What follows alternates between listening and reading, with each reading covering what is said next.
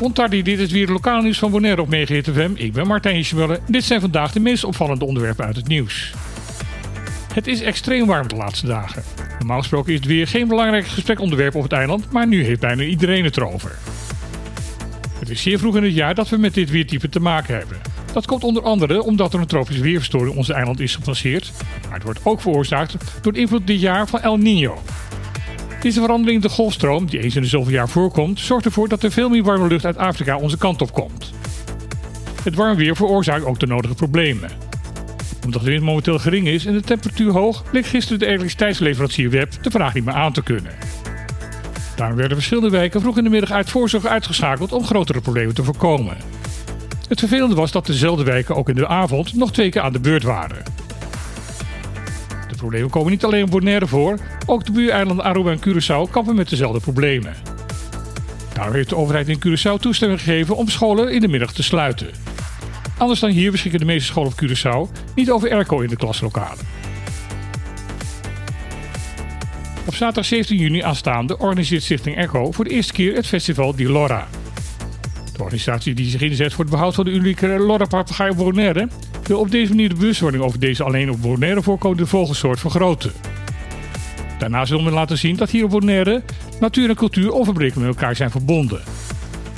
Daarom nodigt de stichting alle kunstenaars, fotografen en vervaardigers van art en crafts uit om hun werk waar de Lora in voorkomt op het festival te komen laten zien. Dat kunnen schilderijen zijn, foto's of kunstwerken, maar ook gebruiksvoorwerpen waarop de Lora is afgebeeld en souvenirs. Festival zal plaatsvinden op Jonge Bonaire en Echo zal ervoor zorgen dat er een tafel beschikbaar is voor elke deelnemer die zijn of haar Lorewerk op tentoon wil stellen. Aanmelden kan via lorefestival.gmail.com en het festival is gratis voor zowel deelnemers als bezoekers. Zoals elk jaar kunnen ouders die schoolgaande kinderen hebben een aanvraag doen voor een financiële toegemoetkoming voor het aanschaf van de verplichte schoolbenodigdheden. Hieronder vallen onder andere schrijfgerei, schoenen en schooluniformen. De tegemoetkoming is bedoeld voor ouders die een laag inkomen hebben en daardoor de vereiste benodigdheden niet of heel lastig voor hun kinderen kunnen aanschaffen.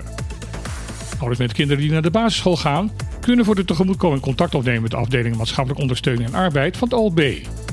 Ouders die kinderen hebben op het SGB kunnen aanvragen indienen bij de Rijksdienst Sociale Zaken en Werkgelegenheid. Voor de aanvraag moet onder andere de loonstrook en de bankafschriften van de afgelopen drie maanden worden ingeleverd. Dit om te kijken of de aanvraag in aanmerking komt voor de bijdrage.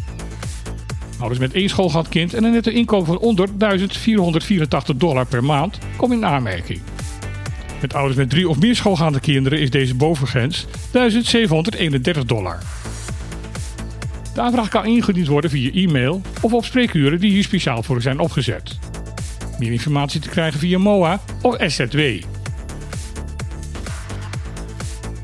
Het halfjaarlijkse interparlementair Koningsrijksoverleg in Den Haag is gisteren met een grote hoeveelheid warme woorden van de voorzitter Marielle Pauw afgesloten. Het ECO is bedoeld om de dialoog tussen de vier parlementen binnen het Koninkrijk gaande te houden en zo het onderlinge begrip te vergroten. Ook is dit het platform waar de problemen die spelen binnen het Koninkrijk te kunnen bespreken. Tijdens de afsluitende persconferentie werd vooral de positiviteit bij de goede discussies op benadrukt. Daarmee werden de verschillen van mening tussen de verschillende delegaties niet weggepoetst. Het is duidelijk dat de vier landen bij veel onderwerpen andere opvattingen hebben. Maar alle delegaties waren het erover eens dat daarover te praten valt. Delegatieleider van Nederland, Paul Rozemuller, benadrukte dat er meer gekeken moet worden wat de vier landen verbindt dan wat ze verdeelt. In het overleg kwamen onderwerpen aan de orde zoals de slavernijverleden en de klimaatsveranderingen. Ook een zeer gevoelig onderwerp als het homohuwelijk werd besproken. Daarbij werd het duidelijk dat in dat opzicht de standpunten van Nederland en de andere drie landen ver uit elkaar liggen. De afsprakenlijst die onderdeel uitmaakt van het eindverslag van de bijeenkomst laat zien dat er over veel gesproken is, maar dat daar niet veel concrete afspraken of oplossingen zijn uitgekomen. De volgende bijeenkomst zal in februari volgend jaar zijn in Aruba. Dit was weer het lokale nieuws van vandaag. Ik wens iedereen wederom een coole dag toe. En dan heel graag weer. Tot morgen.